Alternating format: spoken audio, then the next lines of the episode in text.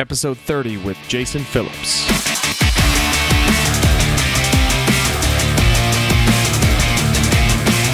My name is Colby Knepp, and each week I bring you a one on one, in depth interview with leading experts in the field of strength and conditioning. In this practical, structured, and time efficient podcast, it's my job to connect you with the knowledge and experience of world class coaches so that you can learn from their stories, become a better coach, and build champions regardless of your current situation and resources. Bottom line, my listeners get serious ROI on their time spent here. Guest today is Jason Phillips, owner of Driven Performance Labs and my personal nutrition coach. And in today's episode, you will learn Jason's criteria for hiring the right coaches, a sample nutrition prescription for a regionals bound CrossFit athlete, and unconventional advice for building a successful brand. All right, what's going on, everybody? Coach Colby here, coming at you with another episode of the Strength and Performance Podcast, brought to you by TrainHeroic.com. I'm joined on the line by Jason Phillips. Jason, say hi. What's going on, man? All right, so for those who are unfamiliar, Jason, why don't you just give us a quick background about you, your companies, your brand, your philosophies? Just dive right in. Yeah, no doubt, dude. First of all, thanks for having me on. So basically, who I am, I'm behind the scenes of a lot of the top athletes in CrossFit today, and I'm the one working on their nutrition plans. So I've worked, you know, this past weekend, the first weekend of regionals, the South, California, and Australia. I think I had a total of 34 athletes competing. But, you know, I work with several athletes worldwide, dialing in their nutrition. You know, we work on it year round. It's not just a, a pre-competition phase, and, and obviously we can get into my philosophy around that. But yeah, that's that's basically what I do. I'm also co-owner of Driven Performance Labs, an up-and-coming supplement company in the CrossFit space. I would say all of our products are, are geared with CrossFitters in mind. There's some universal application to several other populations, but the other owners and myself are all CrossFitters. And, and so that's kind of where we get our inspiration from. Other than that, man, I'm just a, a regular dude that, that spends several hours a day on the phone with my clients. We were rapping before the call here. How many clients you talking to a day? 25 to 30 a day uh, is the standard, and that's on the phone. We could be talking 50 plus for including text messages, but a lot. One thing that shines through for me just in the few minutes we've been talking here, Jason, is just your passion for service and helping people. So, where do you think that came from and, and why, in a world of automation and scaling, yada, yada, yada, why do you focus so much on service?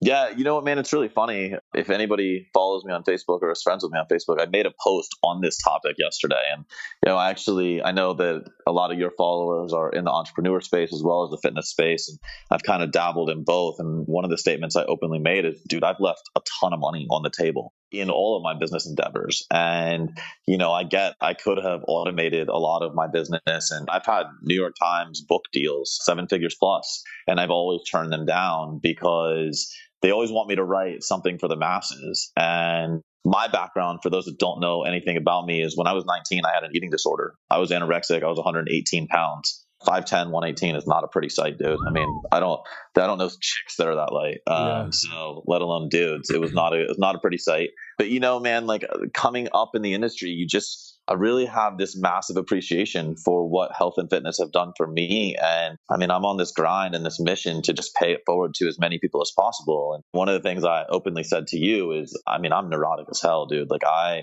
I can only wrap my head around prescribing something relative to an individual. I can't fathom creating a, a, diet template based on somebody's body weight and saying that it's applicable universally. I mean, there's just there's so many factors that go into building out a dietary prescription. You know, what if you know, what if your prescription was 2000 calories based on your body weight and, and you were only eating 800 calories? I mean, imagine what that's going to do from a metabolic perspective. Right. And that's just like one situation, but there's so many of those. And so I, I, think that a lot of what shapes my vision is, is I, I, get a lot of people that have tried these templated approaches or, or tried these uh, mass market approaches, and they end up coming to me and they're like, all it did was mess me up, and I get to fix the damage. And so some of it to me is the frustration of working with broken clients but the other is, I mentioned to you, Gary Vaynerchuk's a good friend of mine. And one word he always talks about is legacy. When I talk about my life 15, 20 years from now, man, I want people to be like, you know, I coached in the Jason Phillips model where it was a service driven model where I gave a fuck about the individual. I work with a very high volume of clients, but if you ask any one of my clients, they'll tell you they feel like they're my only client. And that's something I pride myself on. So I'm curious when it comes to growing and scaling that, obviously you only Yep. have so many hours in a day. Yeah. How do you replicate yourself and empower others Sure. to have that same passion and energy? What's what's your approach there? So it's funny when I, and I'm very transparent about this, when I look for people to work for me, I find people, I don't look for skill sets. And that's something that Gary definitely agrees with me on. And I think a lot of top entrepreneurs agree with me on. But you know, I can I can teach you the skill set of nutrition. I can I can walk you through the things I've seen before. And I have a very strict quality control process in my company, right? So I probably work with a third of the clients that are in my company but I see every single prescription that goes out before it goes out because I'm that anal about quality control. So when we talk about scalability and we talk about replication, uh, one of the things I did this year is I did open up a mentorship. I think I get a lot of questions all the time. How do you do what you do? How did you get into it? I remember telling one of my clients, he said, Yeah, my daughter's in college. She's majoring in nutrition. How does she get into doing what you do? And my advice at the time was don't. Like, it's such a saturated industry. Nobody's doing anything differently. And then it finally hit me. I said, There is a way in, and it's delivering value. It's stop playing the game of post on Instagram. Hey, look, I have ripped abs, and I'll sell you a $100 diet that's complete bullshit. But if you starve yourself, you'll have abs too. And Right. so I was like, I got to teach people how to really deliver service. So I opened up a mentorship this year. It's been massively successful. I was, if I'm being transparent, dude, I was hoping I'd get five or six people. I think I've got 14 mentor clients right now. That's not a cheap program. Up and tell you up front, it's a it's a pretty expensive program, but all of my mentor clients are now profitable in their first 90 days. So that's pretty cool to see. I'm actually creating businesses for people. And then I have an internship that I offer if people are looking to work for me. So they actually come in, they they work for 90 to 180 days.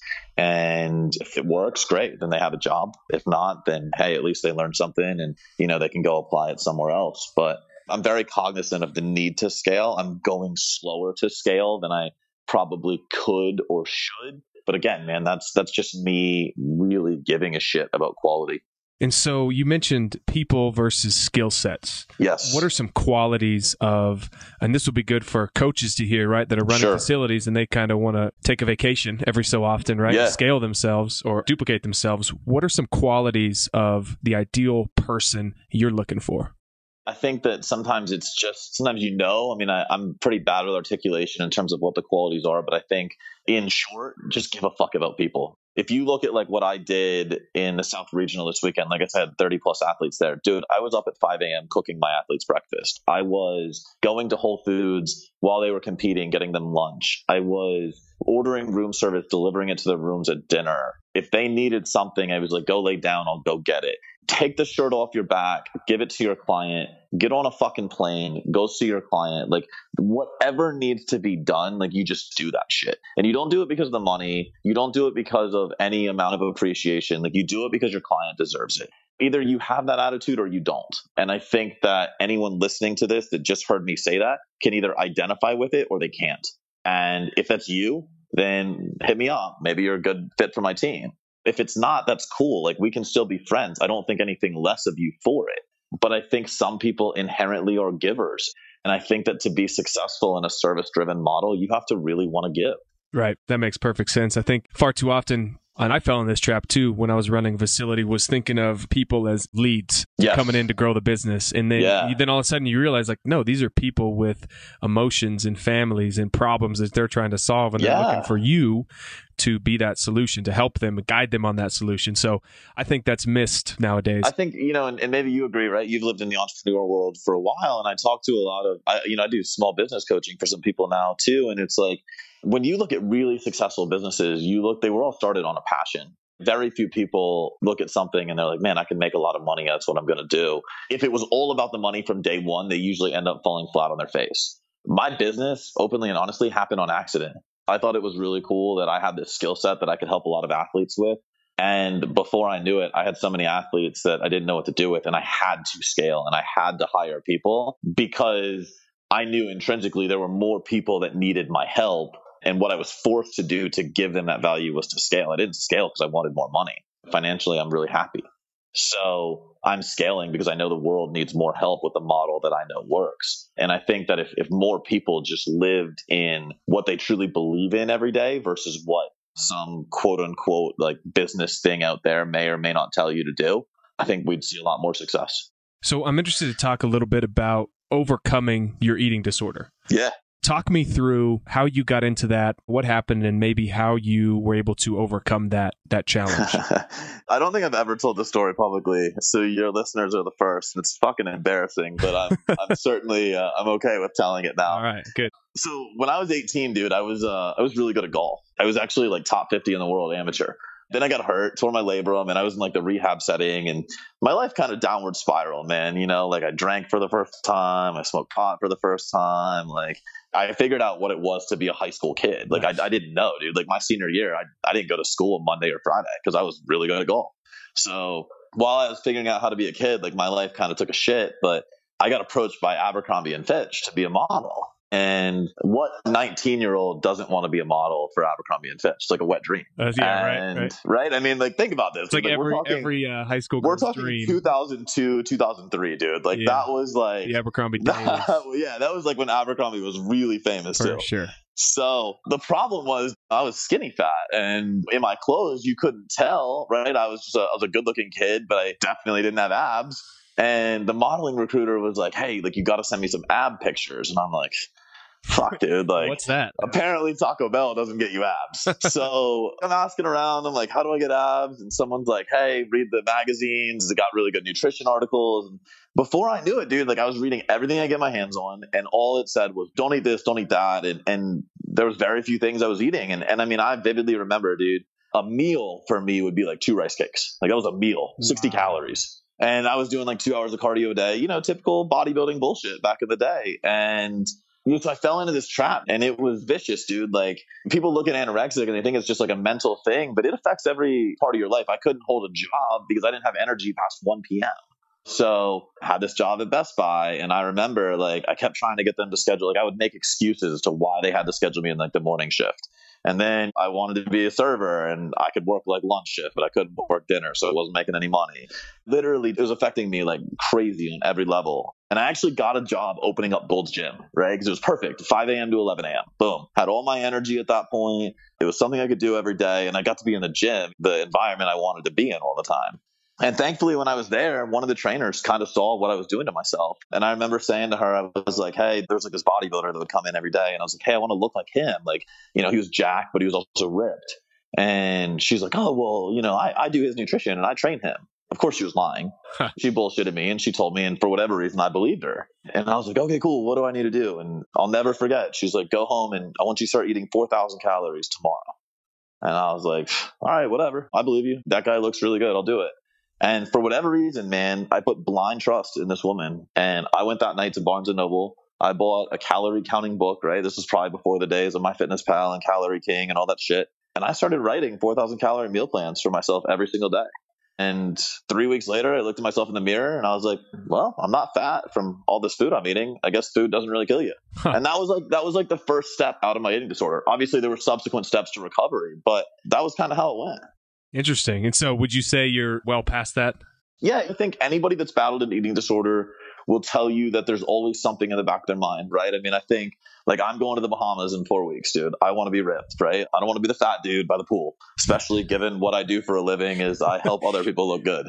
I don't want to misrepresent my brand and I don't want pictures showing up on the internet. And they're like, yo, that nutritionist is fat. That's not my jam. But I think I'm hyper aware of what I take in, and I don't know if that's a result of the eating disorder or what I do for a living. I'm very aware of what I take in. I have no issues with food. I can throw down a large pizza with my buddies. I can drink with my buddies. I can eat desserts. You name it, it's all good. So, but I think on the mental aspect, food is always an awareness for me.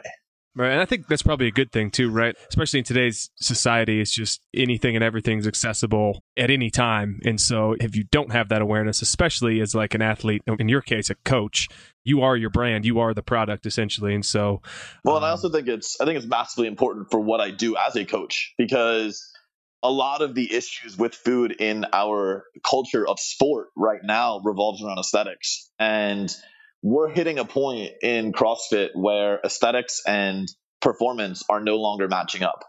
I say this a lot in my seminars. I say in 2007, Fran was like the benchmark of CrossFit, and today it's a warm up. The demands of our sport are so much higher and the demands of any sport, right? People are just bigger, stronger, and faster. You have to be able to perform at a higher level and recover on a higher level. And in CrossFit, that means multiple events and multiple days and a very highly central nervous system and physically demanding taxation on your body. And for females, I'm sorry, that doesn't mean 12% body fat anymore. Mm-hmm. It's almost becoming not sustainable. So I actually think the fact that I once had a poor relationship with food and body image allows me to connect with my clients a little bit better.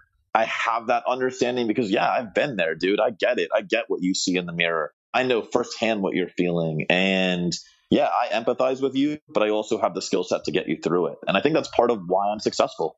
Just purely curious here, shifting gears a little sure. bit. What would a nutrition prescription look like for a games level athlete during the games?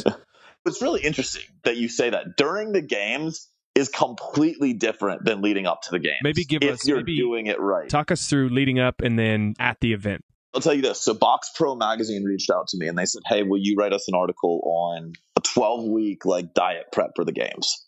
And I said no.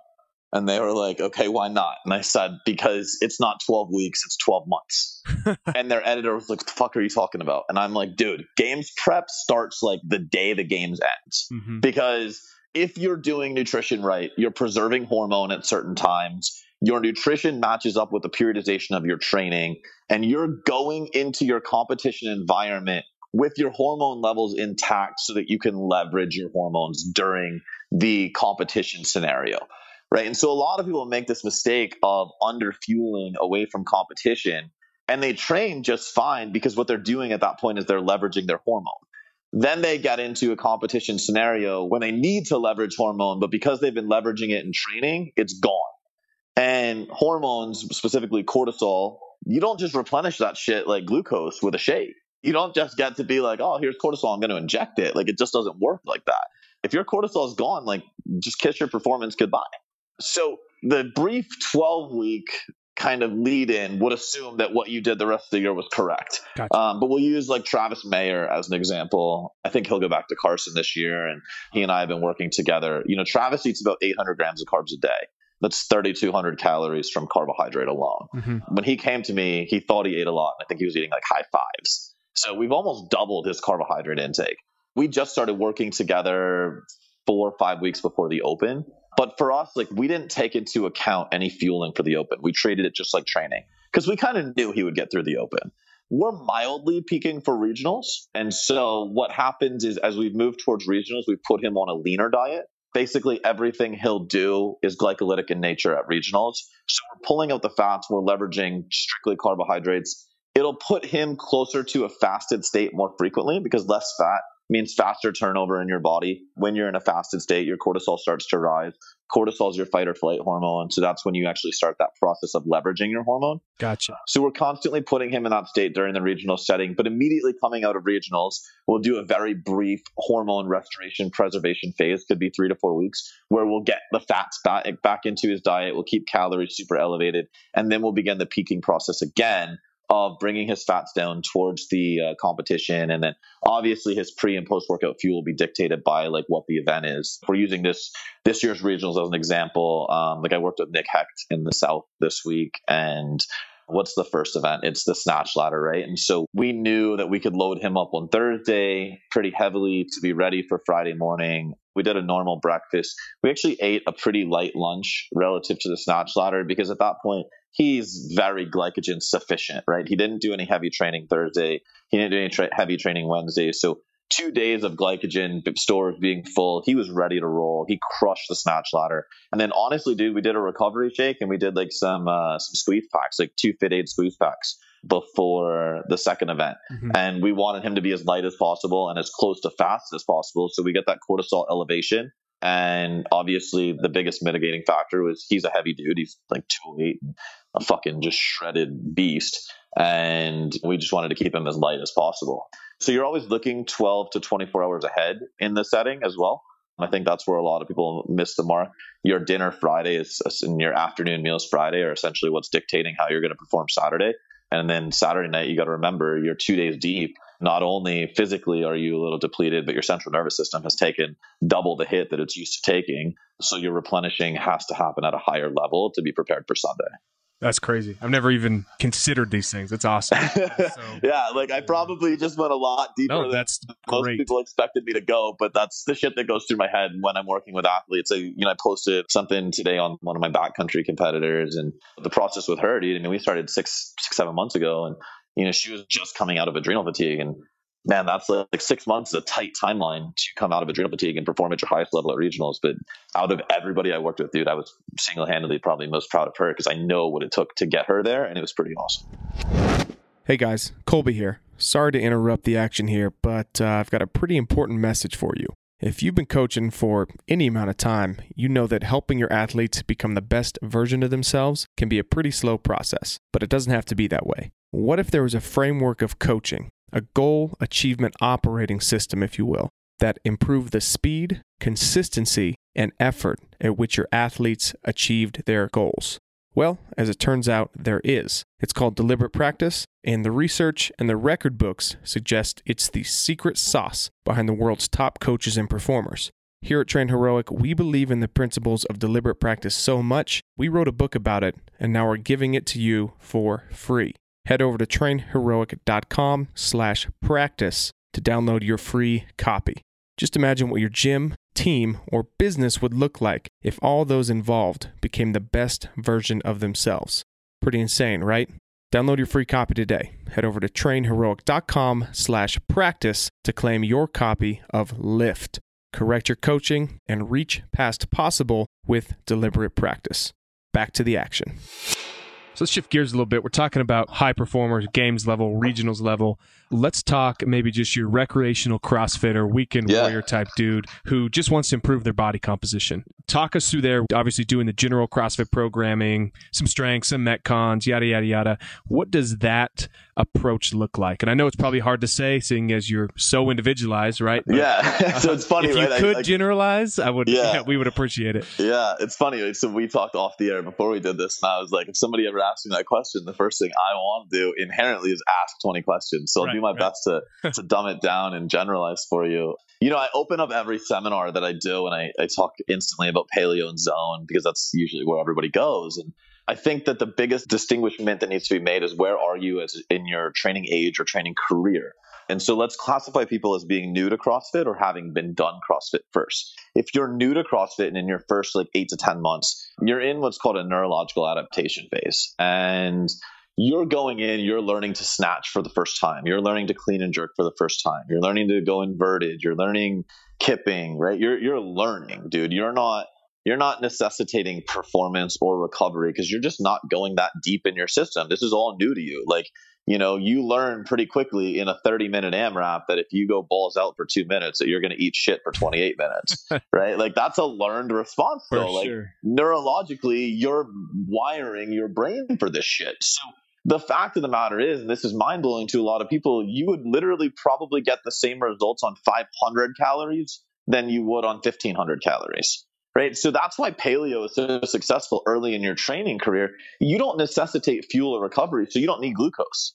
And that's where paleo actually wins in a lot of settings. Now, the biggest problem with paleo, I say there's two kinds of paleo dieters. There's the ones that they eat like meat and vegetables and they end up in that 500 calorie state, which we know long term will cause metabolic damage, a host of other issues. Or the kind that's like, well, I eat almond butter. Almond butter's paleo, and- but I eat the whole fucking jar. Clearly, that ain't going to work either. Yeah. So Yeah. that's like the first scenario. The other is like your recreational CrossFitter that's been at it, you're a weekend warrior, you've been doing it for a couple of years. At that point, man, it's it's really about understanding like what are your goals? Are you cosmetically oriented or are you performance oriented? Because I'll openly say this and I'll fight head to toe anyone that wants to to battle me with it. You cannot have extreme performance and extreme cosmetics. They're two completely ends of the spectrum. And on that matter, you can't have optimal health on either one of those either. Right. right? So so i have this diagram and and i should i should send it to you. Maybe you can post it. Sure. it's like it's two circles right? You have performance and you have cosmetics and then where they intersect in the middle is health. And so there's like there's a very small piece dietary wise that actually allows you to have all three. But what you understand is you got a little bit of health a little bit of performance and a little bit of cosmetics when you prioritize all three. But go But if too you want- far if- one way, Right. You're you go too far in that sacrificing, yeah. performance realm. Yeah, you're sacrificing health and you're potentially sacrificing cosmetics. I mean, not to not to be non PC, but I think that this is pretty well understood at this moment. Look at the top females in the CrossFit game today. The body type is far different than it was a couple years ago, Mhm. right? Annie and Sam do not look like Camille and Kara Webb. Right. Just factually speaking. I don't prefer as a male one body type or another. I'm just simply doing my job to point Female, out the fact preferably. yeah, female, right? Sorry. like, like, yeah, no, dude, hundred percent. But that's just factual, right? And I think that it requires that level of understanding. But females can't expect to to have a proper hormone profile running sub twelve percent body fat, and then fucking doing, you know, Murph into speed snatch ladder into heavy DT. Right. You just can't, Do- dude. Like do you, you, uh, you can't this- recover. This might be totally off topic, but you see some of these females and guys who are just shredded, right? Like Yeah. absolutely shredded, competing at Sure. a high level. In your experience, is there more at play than just diet and genetics? Wink, wink. Yeah, oh, for sure. Okay. Hundred percent. I think that. I mean, I'm never shy to go that route. I don't want to blame CrossFit at all because I actually, and a lot of people sometimes are disappointed to hear me say it. I fucking love Dave Castro. I love CrossFit HQ. I think what they continue to do is awesome, and I think that they're doing what they have to do to have a successful brand. The demands of the sport. There's very few people that can really keep up with them, and it's very fun to watch say what you will, dude. Like Murph was a very dangerous event in my opinion last year. Like I was outside. I know what the heat was just standing there. I can't imagine doing that event in that heat. But it was cool to see. It's Top the games, the right? And, yeah. and it's a showcase, Yeah. right? Like we got to remember this is entertainment, Right. right? There's a reason that CrossFit makes the money they make because this is a it's like WWE, it's sports entertainment. Right. Right? And to have those demands, I think athletes are slowly starting to get smarter. But I think that to expect athletes to continue performing at that high level, yeah, there's you see people getting popped, right? So I think that we could factually say yes, there's drug use involved. I don't think that it will ever. Do we think there's drug use in the NFL? Yep, For sure. hundred percent. Yeah. Do we think there's drug use in MLB still? Yep. So yeah, I'm sure it's in our sport. You're rolling the dice, you know. Right. Yeah, yeah, it's yeah. uh, that's that's about as far as I'll go with that. But So- yeah, no, I, I do I do think it's happening. Let's bring it back to we're talking about Yeah. So General the weekend nutrition. warrior. Yeah, though. yeah. sure, So so number one though, it's it's understanding what are your goals. Are you cosmetic guy or are you performance guy? Or do you want both? Do you want to look good, feel good, move well? So first and foremost is that. Second is if you're cosmetics, yeah, you're going to live in a little bit of a calorie deficit. You're probably going to be slightly lower on the carbs. Now remember, you're doing glycolytic exercise, so you're not going to a ketogenic diet, but you're lower on the carbs and, and you're just controlling that really well. You know, if you're on the performance side, you're eating a little more carbs, a little bit less fats. I would say this as the first thing for every single person, and I tell this to people at my seminars as well. If you get nothing out of anything I've ever told you, leave this and track your food for three days and find out where you're at. Because it's very eye opening to people. I had a consult with a girl yesterday, and it was our first call, and I was giving her implementation. And when I read her intake form, she literally wrote, like, holy shit, I didn't realize how low my calories were. She was doing like 11 block zone. And I'm like, you know, and she was eating like 1,200 and something calories. It was fucking terrible. And I'm like, well, no wonder you're not losing fat. Like, you're starving yourself. yeah, So, you know, I think that most recreational CrossFitters, where they miss the mark is one, they avoid carbohydrates too much, and the demands of the activity is actually signaling their body, hey, listen, I'm beating you in the ground. You don't have enough fuel to recover. So my defense mechanism is to hold on to body fat for survival. So one, they're usually not eating enough, but two, they just simply don't know what they're intaking. And so to tell you what is adequate would be very irresponsible of me without knowing where you're currently at. right. So the advice I'll give to everybody listening is if you think you're inadequate and you track and you prove that you're inadequate, take your current intake, add 20% and start there as your new baseline and make it slightly carbohydrate dominant, meaning keep your fat percentage around 30% of total calories, keep your protein around a gram per pound of body weight, and fill in the rest of the calories with carbohydrates. And I think that you'll be really happy with where your cosmetics go. Awesome. And so we've been talking paleo and zone a little bit too. Yeah. Do you see some common downfalls with that approach when it comes to just body composition?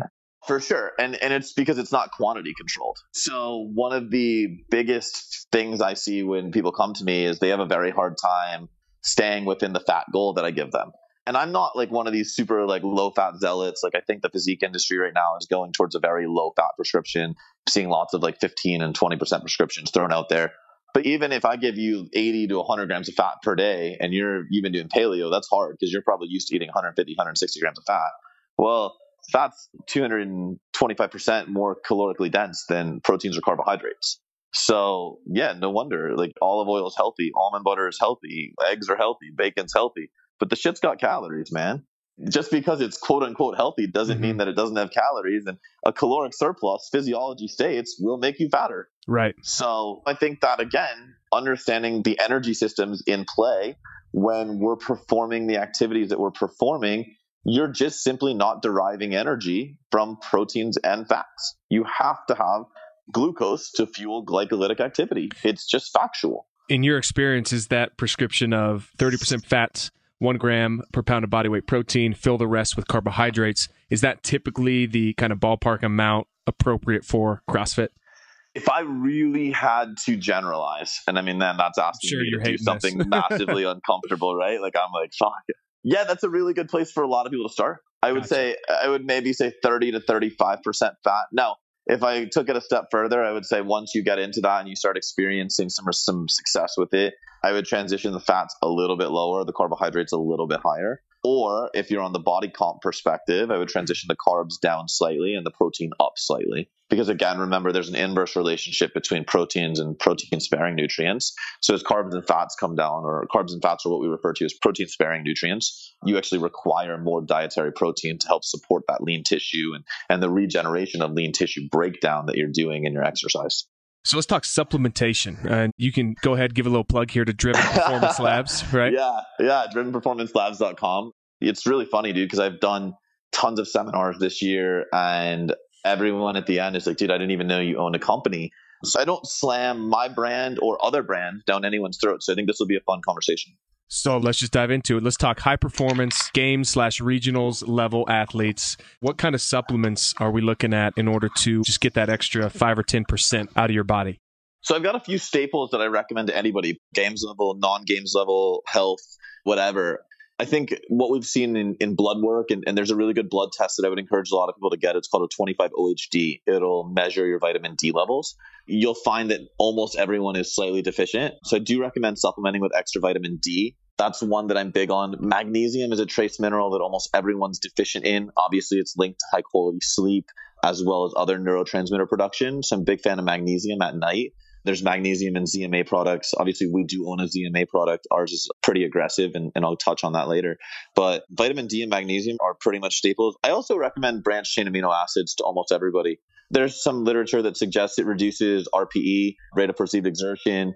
I like it for what's called a hyperemia effect. So I recommend it as a pre workout supplement. I know most BCA brands will list on their label to take it post workout. I recommend it pre workout. I like nutrient rich blood floating through or flowing to your working muscles during training. Obviously, it's just going to begin that recovery process exponentially faster. And anytime we can do that, it's a good thing. So, big fan of BCAAs pre workout. It's also um, not a bad thing if you're in a dieting phase or, or in a phase that requires extreme recovery to take BCAAs away from training. So again, using like regionals levels competitors, I had a lot of my regionals people this year doing two and three servings of BCAAs throughout the day. It keeps what's called muscle protein synthesis elevated and also reduces what's called muscle breakdown synthesis. We're creating an environment where MBS can definitely elevate. So by offsetting that with leucine ingestion multiple times daily, we're just doing our due diligence to foster a recovery environment, but you know also keep soreness down as well. So huge fan of BCAAs. You know, when we start digging into other supplements, obviously creatine monohydrate, one of the most studied supplements out there, completely safe. Big fan there. And then I really don't get into the exotic ones really well, man. Like I'm very knowledgeable in this. I think for a long time I was really into like the supplement game and obviously being a supplement company owner, I have to know like what's out there, but a lot of it out there, man, like just keeping it real, it's bullshit. It's really good marketing hype. And I can tell you as an owner, man, the margins are fucking great. Like, I remember when we first got our quote on our very first product, I was like, holy fuck, that's it. And I'm like, and this is what we're going to sell it for? I'm like, that's crazy. Like fat burners, right, in the bodybuilding industry. I can tell you most of those are being made like cost of goods, $2.50 out the door. They sell bottled for 60, labeled. 70 bucks. They sell for 50 to 60 yeah. bucks. Wow. And, you know, the biggest thing in the supplement game, and this is what I hate, and this is where I will plug my company, is if you go to our labels, everything that is in our product is listed. There's no proprietary blend.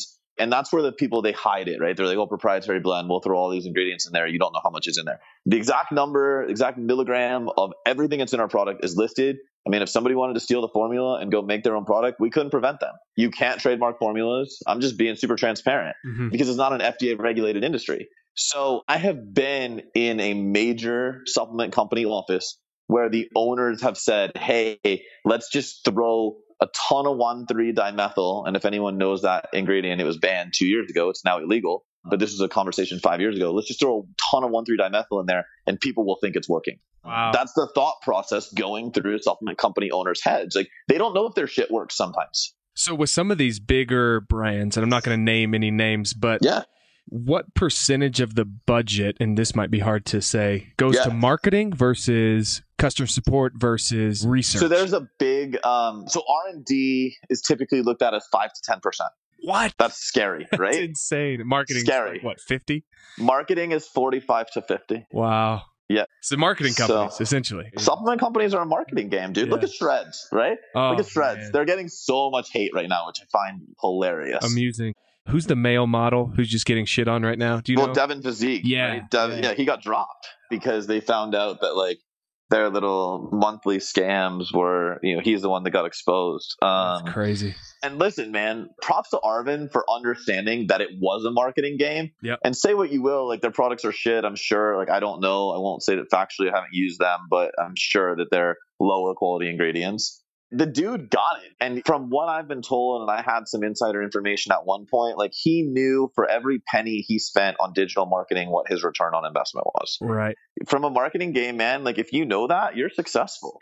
I can't hate on that. I can hate on the fact that he's not delivering quality, man. Like, I mean, anybody out there that's tried our products, they usually have good things to say. And, and I can tell you, my cost of goods are nowhere near as cheap as his. Mm-hmm. I mean, I have a carbohydrate product coming out in six weeks, and I got the quote on it last night, and it's fucking expensive. Like, no company in their right mind would actually pay to have it produced. And our manufacturer told us not to do it, but we're going to do it anyway. Well, because it's quality, right? Like, if I wanted my athlete to have something, this is what I would give them. So that's how I'm going to go to the market.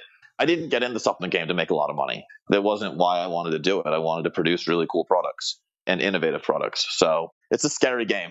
How about fish oil? Yeah, fish oil huge on obviously. Fish oil is one that I think is it's funny, man. I almost consider it like a staple and I often forget to talk about it because I just feel like almost everybody's using it. I think that a lot of people misunderstand it. I think it's it's about maintaining a really good ratio of omega 3 to omega 6. I think in like the western diet, we eat a lot of high omega 6 foods and the reason you're taking in so much omega 3 is to create that balance, right? You want a positive ratio of omega 3 to omega 6. And so as long as you're taking a high quality fish oil and you're getting that, you know, the one thing you got to be careful of is some fish oils out there are marketing like, oh, we have 1.5 grams of fish oil per cap, but then you look at the EPA DHA and it's like nothing. And it's EPA DHA that matters in terms of ingestion. So that's the one thing a lot of people have to be careful about. And the other one is the other good one is probiotics as well. Big fan of probiotic. Remember that we live in a lactate based sport and lactate has to flow through the gut before it exits the body. It's constantly wreaking havoc on our GI, and CrossFitters in general tend to have more GI problems than most. And so, obviously, having a probiotic there to help with that will help on every level. Is there, um, is there a um, target range dosing? I always recommend get the highest strain you can, but make sure that it's multiple strain, right? So you don't want to go and get a probiotic where it's like just like acidophilus. You want a multi-strain, high strain, like was it like 50 billion okay. is one that I've seen recently. That's what you want to look for when you go get your probiotics. So let's wrap this podcast up here. Let's just talk some business stuff. So, if you were to offer some advice to the entrepreneurs out there listening, maybe want to start their own online brand or they're running a gym, what is just some general business advice that you could offer? so, I'll do it and like I'll tell a funny story. Someone asked me when I was in Vegas a couple weeks ago. They said, well, "What do you do for a living?" And my response was whatever the fuck I want.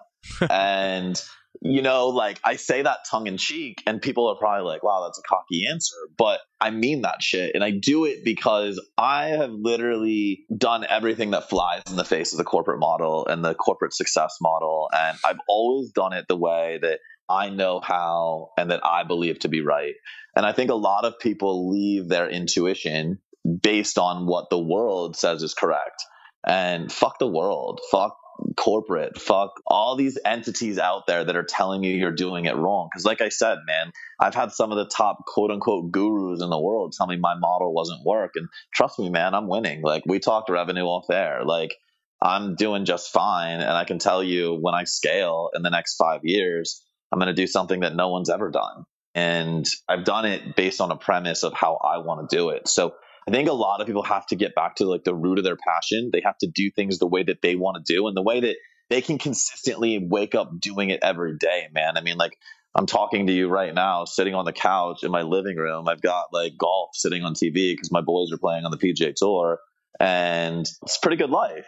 I don't have to do anything I don't ever want to do. I continuously do what I want to do, but I found a way to make that profitable. And I think that's where people have to go. Listen, there's always going to be some things that you don't want to do, right? Sometimes you just got to suck that up and deal with it. Gary Vaynerchuk's a huge influence in my life. I'm massively fortunate to have that connection now. But I followed that motherfucker religiously for days and weeks and months and years before we finally connected. Find somebody out there that you resonate with their stuff. And if you're down, go to them for inspiration. Shit, dude, reach out to me. Let's have a conversation. I'll help you if I can. Just surround yourself with really good people that are supporting what you're doing too. And this all sounds like really simple advice and not high level shit, but I think you would agree, man. Like the success is never really the hard part. It's just fucking doing it. Totally.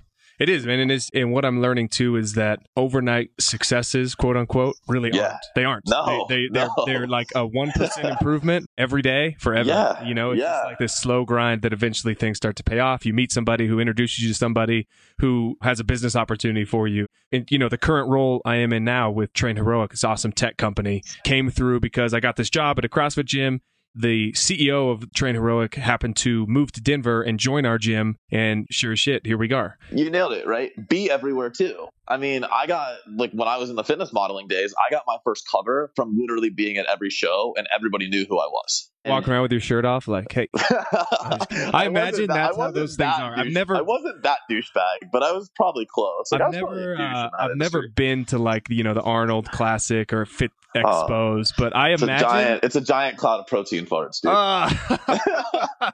no, like in all seriousness, man, it's like uh, especially the Arnold because it's in Columbus. No offense to anyone that lives in Columbus, but downtown Columbus, there's not a lot to do. So the meatheads they come take over, and if you just want comedy weekend, bro, like it's That's- literally the funniest shit like you'll ever see. Uh, it's good. I love it. We can get serious again after that conversation. no, but I mean, like seriously, like you be present, man. Help people. You know what I mean? Like I just did like a global summit interview with my boy Gavin, and he, you know, at the end, it's like, man, and, and I'll do the same for you. But you know, I give out like my personal email, not my assistant's email or not my team. Like, dude, hit me up. Like whatever I can do for you. I mean that shit, bro. I want to add so much value to this world, and I believe that your net worth and and your bank account and your success is a direct reflection of the amount of value you add to this world. 100% believe it. you know, we're just talking about those supplement companies who are marketing companies. Yeah. I believe that there's really, when it comes down to it, two types of people in this world. There's people who just exist to extract as much value as they can. And then there's the exact opposite people who want to add as much value to the world as they can. And I truly mean this, Jason. You are definitely one of those people. I can just tell from the conversations and from the people I've talked to prior to this interview. You certainly are doing your part. I genuinely appreciate that, dude. I mean, sometimes I can't even articulate it, just the amount that I like want to give. And anyone that's come in contact with me, I think would reciprocate that. And I think that's probably the coolest thing that you can have, right? Like when there's when there's an army of people out there talking about your willingness to help them, you've made it. So we're up against our time here. Why don't you tell my audience the best way to get in touch with you, Jason? Yeah, so I'll do two things, man. I'll give everybody my personal email. The first one is Jason Phillips Fitness at gmail.com. Phillips with two L's. The other is I have a website launching in two weeks that will be jasonphillipsnutrition.com. Either one of those will get directly to me. And then, of course, check out the supplement company, drivenperformancelabs.com. And that's pretty much it. Right on. All right. That's all I had for you, Jason, man. Appreciate the time. Awesome, brother. Look forward to it. All right, guys, there you have it. Thank you so much for tuning in. As always, be sure to head over to trainheroic.com, sign up for our free weekly newsletter to get all the latest strength and conditioning content on demand in the palm of your hand every single Monday morning. And uh, we'll see you guys next week.